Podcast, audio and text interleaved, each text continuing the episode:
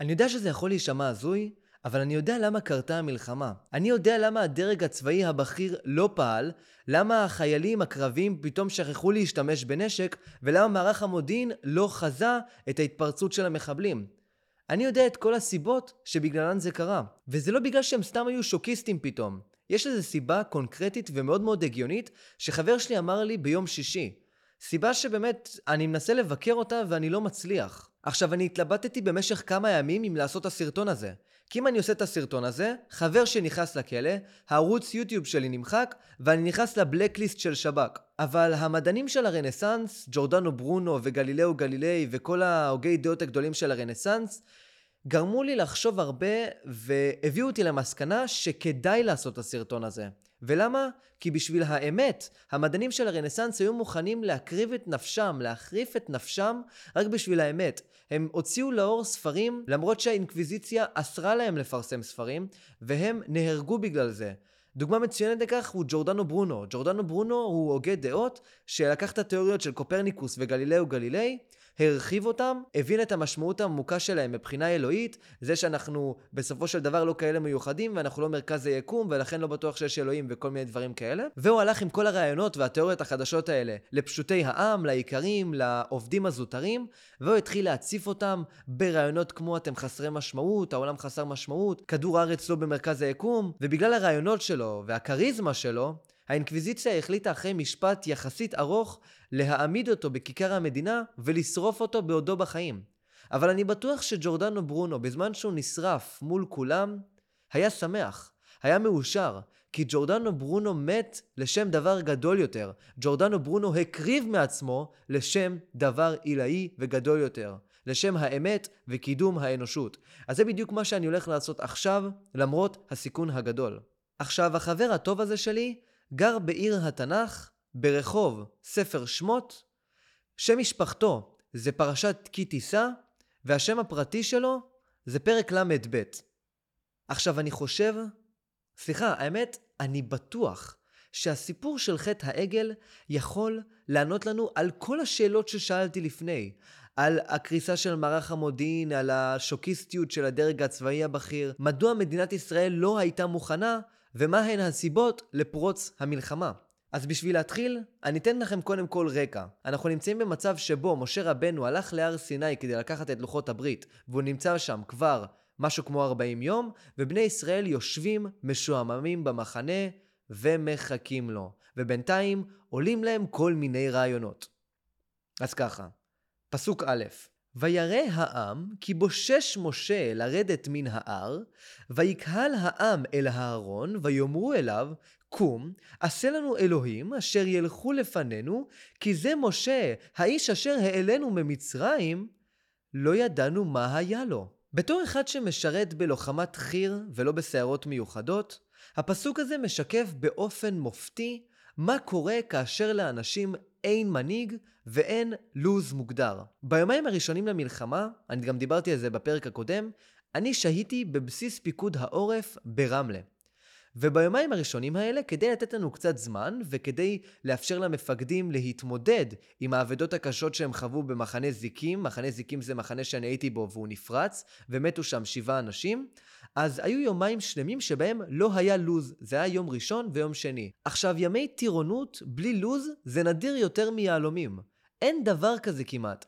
אבל בגלל המצב, עוד פעם, החליטו לא להתחיל לוז ולחכות ליום שלישי. וביומיים האלה היית ממש יכול לראות מה ההבדל בין מגלן לבין לוחמת חי רגילה. בזמן שאם עכשיו היו אומרים את זה למגלן, 90% מהלוחמים היו מסוגלים ליצור לעצמם לוז, ו-10% מהלוחמים היו פשוט רובצים במיטה ונכנסים לדיכאון, בלוחמת חי"ר זה בדיוק הפוך. בגלל שלא עושים לשם מיונים, האנשים שמגיעים לשם הם כבשים, הם ההמון, הם חייבים מנהיג, הם חייבים איזשהו לו"ז מסודר וצפוף שינהיג אותם לאורך כל היום. ולכן ברגע שביטלו את הלו"ז ליומיים, 10% הצליחו לבנות לעצמם איזשהו לו"ז, ו-90% פשוט שכבו על המיטה ואכלו טימטם וטובלרון כל היום. עכשיו זה בדיוק מה שקורה כשמדובר באנשים שהם לא יזמים מטבעם, ואין להם מנהיג, ואין להם לו"ז מסודר. הם מתחילים להתבלבל. הם מתחילים להיכנס לדיכאון מסוים, כי החיים שלהם לא סדורים. וזה בדיוק מה שקרה לבני ישראל ב-40 יום האלה. ותאמינו לי, כבר ביומיים הראשונים הם התחילו להתחרפן. וברגע שאין לך מס, ברגע שאתה נמצא בחוסר מס, כמו החברה הערבית נגיד, אתה מתחיל לעשות כל מיני שטויות, אוקיי? אצל החברה הערבית הם רצחו לפני המלחמה, אני חושב, משהו כמו 180 נפשות בארבעה חודשים. למה? בגלל שבין הגילאים 18 עד 24, 30% מהגברים בחברה הערבית לא עובדים. אני חוזר ואומר, 30% מהגברים בחברה הערבית לא עובדים בין הגילאים 18 עד 24. וכשאין לך מה לעשות, כשאתה לא עובד, כשאין לך לוז, אתה מתחיל לעשות שטויות, אז הם רצחו כדי להעביר את הזמן. בני ישראל החליטו לחטוא בחטא העגל. כי לא היה להם מנהיג, הם חיפשו משהו אחר שיעסיק אותם. ואצלי בבסיס, כמו שאמרתי, מה שהעסיק את הלוחמים זה טמטם, קינדר ושביזות במיטה. עכשיו אם ניקח את הפסוק הזה לזמננו, אנחנו נראה שבני ישראל בארבעה חודשים האלה לכינון הממשלה היו בדיוק כמו החיילים בפלוגה שלי ובדיוק כמו החברה הערבית במהלך הארבע חודשים האלה לכינון הממשלה, עד המלחמה. במקום שבני ישראל יתעסקו בענווה, רעות, הדדיות, התנדבות, פיתוח טכנולוגי, עבודה קשה, אימונים, קידום עצמי, קידום החברה, במקום שבני ישראל יתעסקו בדברים האלה, במשך ארבע חודשים הם התעסקו בדיוק בדבר ההפוך, בדיוק בדבר ההפוך למה שאלוהים מצווה אותנו. בזמן שאלוהים מצווה אותנו במצוות, במעשים טובים, וברעות, ובעבודה קשה, ובפרנסה, בני ישראל החליטו לעשות, כמו שאמרתי, בדיוק הפוך. אנחנו פילגנו את העם של עצמנו, עשינו מחאות שטותיות, לא הסתכלנו על הטוב שיש בחברה, לא ניסינו לקדם את החברה, ההייטקיסטים החליטו לשבות. ובזמן שאתה עושה דבר כזה, אתה באיזשהו אופן בוגד באלוהים, בוגד במשה רבנו, ומנסה לחפש אלוהים חדש.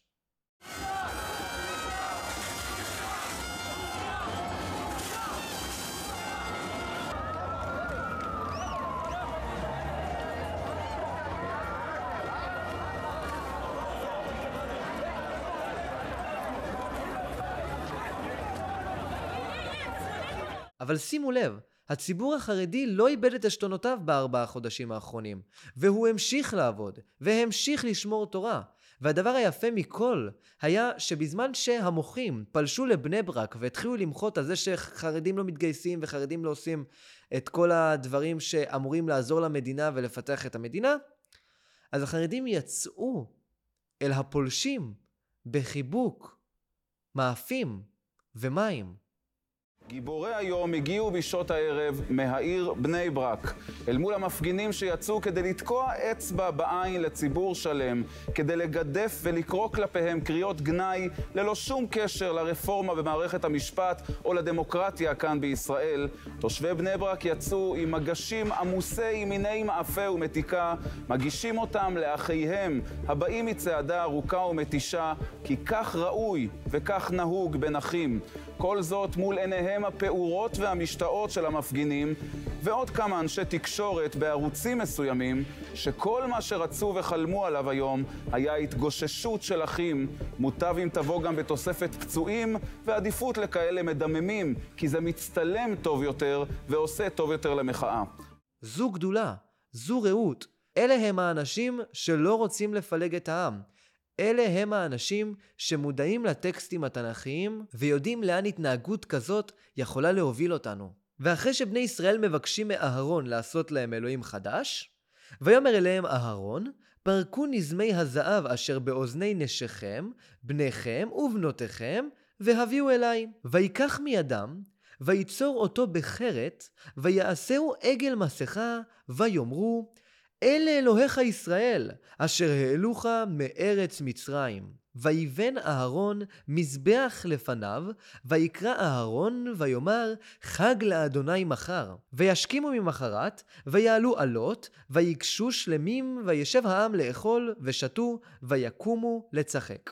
עכשיו אפשר להגיד שאהרון הכהן הוא ממארגני המחאה, כמו אולי אהוד ברק, והוא מחליט למרוד בשלטון ולעשות מחאה נגד הרפורמה ביום למחרת. עכשיו, זה לא משנה אם אתם תומכים ברפורמה או לא תומכים ברפורמה. אני לוקח כאן את הרפורמה כדוגמה לפילוג של העם. גם אם הימנים היו עושים הפגנה והימנים עשו הפגנה, הם מנסים לפלג את העם. תופעות הלוואי של אותן מחאות הם שנאת חינם, פילוג, מרד במולדת, מרד בשלטון, חוסר אמון בממשלה, חוסר ברעות ואנרכיה. את שבעת החטאים האלה אלוהים מגנה. ולכן כבר בתחילת הרפורמה, אלוהים התחיל לחשוב על עונש קשה במיוחד לעם ישראל. פסוקים ז' עד י"ד וידבר אדוני אל משה, לך ורד, כי שיחת עמך אשר העלית מארץ מצרים, סרו מהר מן הדרך אשר ציוויתים, עשו להם עגל מסכה, וישתחוו לו, ויזבחו לו, ויאמרו, אלה אלוהיך ישראל, אשר העלוך מארץ מצרים. ויאמר אדוני אל משה, ראיתי את העם הזה, והנה, עם קשה הורף הוא, ועתה הניחה לי, ויחר אפי בהם, ואכלם, ואעשה אותך לגוי גדול. ויכל משה את פני אדוני אלוהיו, ויאמר, למה אדוני יכרה אפיך בעמך, אשר הוצאת מארץ מצרים בכוח גדול וביד חזקה? למה יאמרו מצרים לאמור, ברעה הוציאם, להרוג אותם בהרים, ולכלותם מעל פני האדמה, שוב מחרון אפך, והנחם על הרעה לעמך. זכור לאברהם, ליצחק ולישראל עבדיך, אשר נשבעת להם בך, ותדבר אליהם, הרבה את זרעיכם ככוכבי השמיים, וכל הארץ הזאת אשר אמרתי אתן לזרעיכם ונחלו לעולם. וינחם אדוני על הרעה, אשר דיבר לעשות לעמו. בפסוקים ז' עד י"ד אנחנו באמת יכולים לראות מהי גדולתו של מנהיג וכיצד מנהיג צריך לפעול. והשיחה הזאת בין משה רבנו לאלוהים מזכירה לי סיפור אישי שנוגע מאוד לליבי. לפני חודש בערך, ביום הרביעי אני חושב למלחמה, המ"פ שלי, מ"פ של פלוגת שחר, הלך לקבור את החבר הכי טוב שלו. שימו לב, את המ"פ של פלוגת תבור. פלוגת תבור היא הפלוגה שנשארה בשבת השחורה כדי להגן על בסיס זיקים, ובשבת השחורה בסיס זיקים נפרץ על ידי עשרות מחבלים, ושבעה חיילים נהרגו, שאחד מהם הוא מ"פ תבור. ובמהלך ההלוויה, וברגעים הקשים ביותר, פתאום המ"פ של פלוגת שחר, המ"פ שלי, מקבל שיחת טלפון לא צפויה בכלל. למרות שכולם ידעו גם שעדיף לא להתקשר אליו, כי הוא נמצא ברגע מרגש במיוחד בהלוויה של החבר הכי טוב שלו. הוא מקבל טלפון, ובטלפון הזה נודע לו שחיילים רבים מהפלוגה שאני נמצא בה החליטו לסרב פקודה. ומה הפקודה שהם החליטו לסרב לה? בזמן שהמ"פ הלך להלוויה, קיבצו אותנו לחטא ואמרו לנו שהמשימה שלנו בשבוע הקרוב זה להיות במענה הטלפוני של מוקד 104 של פיקוד העורף ולעזור לאזרחים לחוצים. עכשיו מי שלא יודע, לפיקוד העורף יש מוקד שזה מוקד 104, ומוקד 104 מתופעל כל הזמן, אבל הוא מתופעל הכי הרבה כאשר יש כל מיני אסונות לאומיים או אפילו אסונות טבע. אסון לאומי אחד זה היה אסון של השביעי לאוקטובר, ורבים, באמת רבים, מהאנשים שניצלו במסיבה היו אנשים שהתקשרו למוקד 104 במסיבה בנובה, המסיבת נובה, פסטיבל נובה, אז הם התקשרו למוקד 104, ומוקד 104 הנחה אותם בדיוק מה לעשות, והם עשו את זה והם ניצלו. אז זה כן מוקד חשוב, אבל הרבה מהפלוגה שלי לא הבינו כמה הוא חשוב, והם חשבו שכשקיבלנו את התפקיד הזה, זלזלו בנו, לא רצו שאנחנו נלך להילחם, בגלל שאנחנו טירונים ואנחנו מטומטמים, וזה הדבר הכי טוב שאנחנו יכולים לעשות. ולכן הרבה החליטו לסרב פקודה, והרבה החליטו לא להשתתף במענה הטלפוני, דבר שיצר כמובן לחץ מאוד מאוד גדול. אז את כל זה אומר אחד ממפקדי המחלקה למ"פ בטלפון, והמ"פ כמובן אומר, תנסה להרגיע אותם, הכל בסדר, אני אגיע עוד מעט. אבל אז, מפקד המגמה התקשר למ"פ, ואמר לו שהמ"פ חייב לחזור מיד לפלוגה, למרות ההלוויה, ולהרגיע מיד את כל החיילים שם, ולתת להם כזה עונש שהם לא ישכחו אותו בחיים, והם ירטיבו בלילה רק מהמחשבה על העונש הנורא הזה. עונש לכל הפלוגה על ההתנהגות הבאמת בזויה שלהם, וחוסר היכולת שלהם להתנדב ולהבין את גודל המצב והאירוע. והמ"פ מבין שהפלוגה שלו נמצאת באנרכיה קשה במיוחד, הוא עוזב את הכל ומגיע לפלוגה. הוא מעמיד את כולם בחטא ומתחיל פשוט לעשות את נאום חייו. בחלקים מסוימים הוא צורח עלינו, בחלקים אחרים הוא מדבר רגוע, ואחד הדברים הקשים ביותר שהוא אמר במהלך השיחה זה שאנחנו היינו צריכים להיות בהלוויה הזאת והיינו צריכים לקבור אותו. למה היינו צריכים לקבור אותו?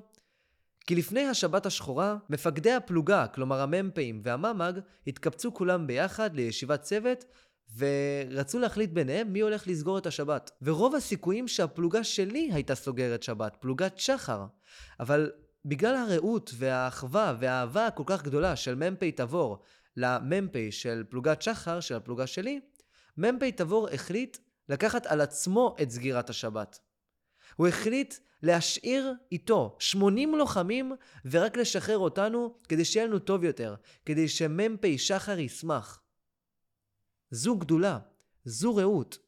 והמ"פ שלנו צרח עלינו ואמר לנו שאנחנו היינו צריכים לקבור אותו. הוא זה שהיה צריך להירצח במחנה זיקים. אבל את השיחה הזאת הוא לא סיים עם עונש.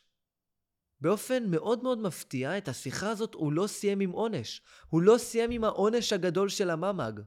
ומה שנודע לי אחרי השיחה הזאת, שבשיחה עם הממ"ג, המ"פ שלנו התנהג בדיוק כמו משה רבנו. למרות הלחץ, ולמרות המצב הקשה, ולמרות הסטרס, ולמרות העצבים על הפלוגה הכפויה טובה, למרות העם הקשה העורף הזה, הוא מחליט לדבר אל ליבו של הממ"ג. הוא מפעיל את הרחמים שלו, ואומר שבגלל המלחמה, ובגלל שעברו רק ארבעה ימים, החיילים מבולבלים, וצריך לתת להם קצת יותר זמן. למרות שמדובר בעם קשה עורף, משה רבנו מנסה להפעיל אצל אלוהים את מידת הרחמים. המ"פ מנסה להפעיל אצל הממ"ג את מידת הרחמים, והוא מצליח. והוא לא נותן לנו עונש. והוא נותן את העונש רק למסרבי הפקודה, שהם היו בערך עשרה לוחמים, ועלינו הוא חומל. ואם נתייחס לפסוקים האלה בהקשר של ההתנהגות הבזויה של מדינת ישראל בשישה חודשים האחרונים, למחאות, לפילוג, לשסע, לחוסר ברעות, לשנאה העזה שהייתה בינינו, לשנאת חינם הארורה הזאת, אנחנו באמת צריכים להודות כל יום לאלוהים שהוא פשוט לא השמיד אותנו כליל, כמו שהוא אמר למשה רבנו אחרי חטא העגל, שהוא רוצה להשמיד את בני ישראל. מי היה המושיע שלנו בזמן הזה? משה רבנו בשמיים למעלה? אולי המגזר החרדי, או אולי האזרחים השפויים שהחליטו לא לקחת את הפוליטיקה כל כך קשה והמשיכו עם החיים שלהם ולא יצאו למחאות והמשיכו עם הרעות והמשיכו עם האחווה והמשיכו לחיות חיים סדורים בלי שסע ובלי פילוג. אולי הם אלה שהצילו אותנו. אולי הם אלה שמנעו מאיתנו אסון גדול יותר מהטבח הנוראי בבארי ובפסטיבל נובה. פסוקים ט"ו עד י"ט וירד משה מן ההר, ושני לוחות העדות בידיו, לוחות כתובים משני עבריהם, מזה ומזה הם כתובים. וישמע יהושע את כל העם, ויאמר אל משה, כל מלחמה במחנה. ויאמר, אין כל ענות גבורה, ואין כל ענות חלושה. כל ענות אנוכי שומע. ויהי כאשר קרב אל המחנה, ויראה את העגל ומחולות, ויחר אף משה, וישלח מידו את הלוחות, וישבור אותם תחת ההר. רבי חנינה, סגן הכהנים, במסכת פרקי אבות, אמר, עלינו להתפלל תמיד לשלומה של מלכות, שאלמלא מוראה של מלכות, איש את אחיו חיים בלעו. רבי חנינה יודע מה החשיבות והמשמעות של חוק מדינה ואכיפה. הוא יודע שברגע שאין את הדברים האלה, אנחנו מגיעים לאנרכיה, ובאנרכיה אתה לא יכול להתקיים, אתה לא יכול להתקדם גם בחיים כשיש אנרכיה. לדוגמה, אם אתה רוצה עכשיו להקים בעיר שלך חנות של רהיטים, ואתה נמצא במדינה שהחוק והמשפט והאכיפה ובכללי הממשלה לא מתפקדת, אז יש סיכוי של פי 100 שמישהו יפרוץ לך לחנות ויקח לך את כל הדברים. ולכן אתה כבר נמצא בהתחלה בשלב של למה לי לעשות את זה בכלל, אם במילא הולכים לקחת לי הכל. אבל כשאתה נמצא במדינה מתפקדת, גם אם ישדדו אותך, למרות שהסיכוי הרבה יותר נמוך, יש לך ביטוח, ויש לך עזרה מהמדינה, ויש לך קרן פנסיה, ויש לך ביטוח לאומי, ויש לך המון דברים שיכולים לעזור לך, ויכולים לאפשר לך לתפקד, וכמובן, יש לך את מנגנוני האכיפה והחוק. וברגע שבן אדם באמת ינסה לשדוד אותך, הוא ייכנס למשפט, ומהמשפט הוא ייכנס לכלא. אז הכל, יחסית, בסדר. ושימו לב, רבי חנינה דיבר על זה בתקופת בית שני, בתקופה שבה מלכות רומי שלטה במדינת ישראל. ולכן, מה שרבי חנינה אומר, זה מה שהרמטכ"ל הרצי הלוי אמר לפני משהו כמו חמישה חודשים. עדיף לחיות בדיקטטורה בטוחה, מאשר באנרכיה. הוא אמר את זה בטעות כמובן, אבל אני מבין למה הוא התכוון. עדיף שיהיה לך לפחות איזשהו צבא עם, לפחות שהמדינה תתפקד באיזשהו אופן, מאשר שהיא לא תתפקד בכלל. אבל מה שיפה, מה שיפה בפעילות הזאת של משה רבנו, שהוא זורק את הלוחות ושובר אותם, זה שהוא אומר לבני ישראל, אתם לא ראויים לחוק וסדר. אתם לא ראויים למדינה. למה אתם לא ראויים למדינה? כי החלטתם להחליף את האלוהים שלכם. חטאתם, בגדתם באלוהים שלכם. אתם הראתם לאלוהים שלכם שאתם כפויי טובה, ואתם לא מסוגלים לחכות בסך הכל 40 יום כדי לקבל את הדבר הכי חשוב, וזה חוקה, וזה חוק שיגדיר מה מותר ומה אסור. אתם לא ראויים לחיות במדינה מתפקדת. אתם לא ראויים לביטחון. עכשיו, הדבר שמשה רבנו עשה, משול לדיקטטור שמקבל נתונים מהלשכה לסטטיסטיקה במדינה שהוא שולט בה, שהעבריינות בכביש עולה על גדותיה. העבריינות בכביש הופכת להיות באמת בלתי נתפסת. ולכן הדיקטטור, בתור דיקטטור, מחליט לעשות עונש סופר מעניין. העונש הוא שלמחרת בבוקר, למשך יום אחד בלבד, שום חוק ושום אכיפה בנושא תחבורה והתנהגות בכביש לא יופעל.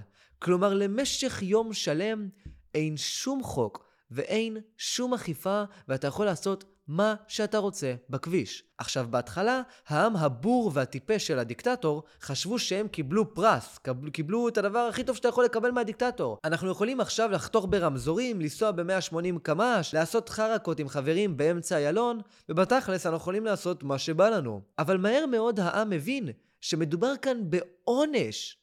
ביטול החוק וביטול האכיפה זה עונש, כי בסיום אותו יום המדינה הגיעה למצב שיש לה אלפי הרוגים מתאונות דרכים. ואיך הרעיון הזה יכול להסביר לנו את מה שקרה ב-7 באוקטובר? אלוהים הכין לנו עונש מאוד מאוד דומה.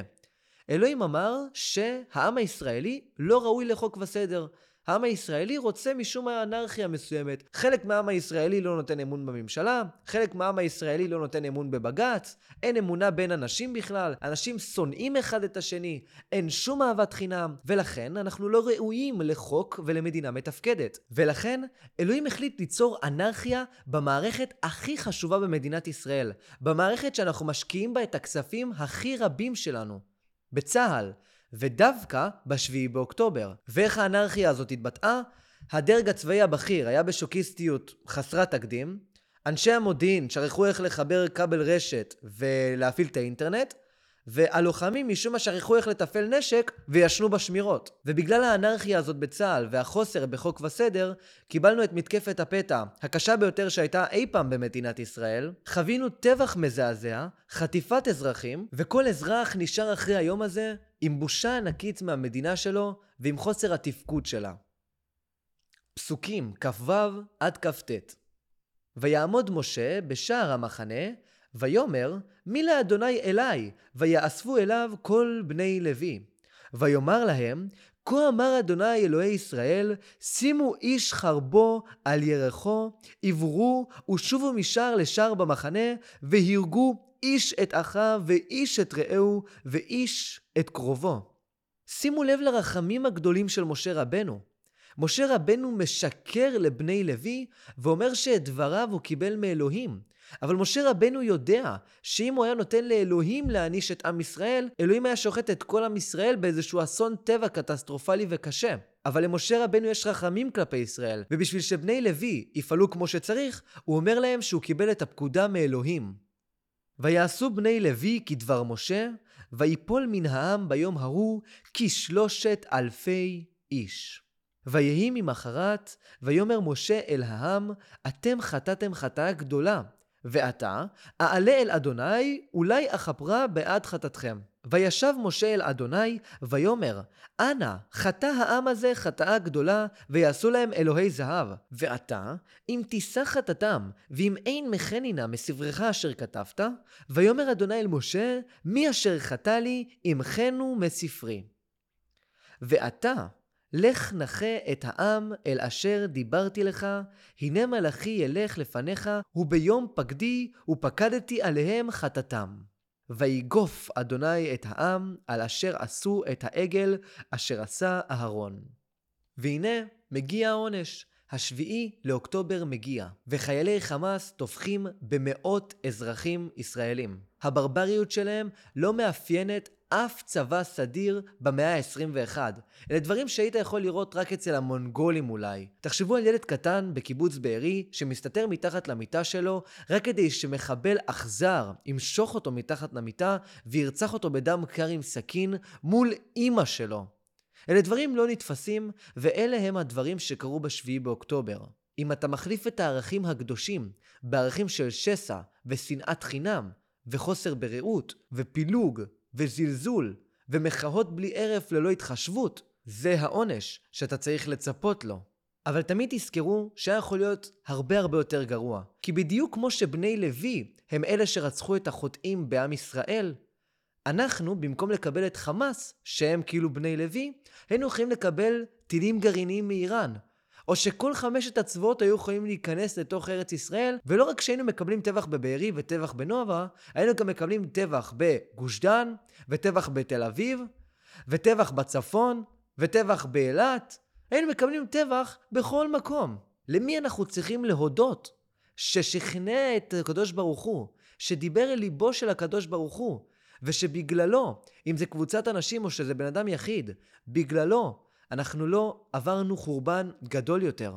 אבל לרוב לסיפורים כאלה, כמו כל הסיפורים שיש בתנ"ך, וכמו כל הסיפורים בעולם, יש סוף טוב. ומה הסוף הטוב? שמלחמה גורמת לך לחזור לאל. בדיוק כמו שאדם מקבל על עצמו מחלה קשה, או שפתאום כל החיים שלו נחרבים לחלוטין, והוא מחליט לחזור לאל ולחזור בתשובה, זה טבע האדם. גם החילוני וגם האדם החכם ביותר עובד כך. ברגע שאדם נקלע למשבר מאוד מאוד קשה, הוא מתחיל ללכת בדרך הישר. הוא חוזר לאלוהים, מבטל את המושגים ימין-שמאל, שוכח מהרפורמה, שוכח מכל השטויות שהתעסקנו בהם לפני, כמו ממשלה ימנית, ממשלה שמאלנית, דתיים, חרדים, מתגייסים, לא מתגייסים. הוא שוכח מהכל ופועל על פי אהבת חינם. פועל על פי מה שאלוהים אמר לו לפעול על פיו, ולא על פי הרגשות ההזויות שלו והרצונות הפוליטיים שלו. המלחמה נתנה לנו את הזכות לחזור בתשובה כעם, לחזור בתשובה כחברה, ואין דבר יפה ומדהים יותר מלראות את כל עם ישראל שוב מאוחד, מלשבת בבסיס שלי, שנמצא עכשיו בניצנים, ולקבל פתאום הופעה של אייל גולן, היה בגלל שאייל גולן רצה ללכת בהתנדבות ולשמח המון המון בסיסים שנמצאים בדרום. או אולי לסיים מוקדם יותר תורנות מטבח בחדר אוכל בגלל שהגיע קייטרינג סימנטוב הבוכרי לשמח את כל החיילים עם אוכל בוכרי טוב אושפלוב ומוזיקה בוכרית טובה ונעימה לאוזן. אין דבר יותר נעים מזה. אין דבר יותר נעים מלראות את עם ישראל חוזר בתשובה. אני שמח מאוד שנשארת עד כאן. וחשוב לי גם לדעת, תרשום לי זה אפילו בתגובות, אם אתה הבנת את הכוח של התנ"ך. איך התנ"ך יכול להסביר לנו כל דבר בעולם.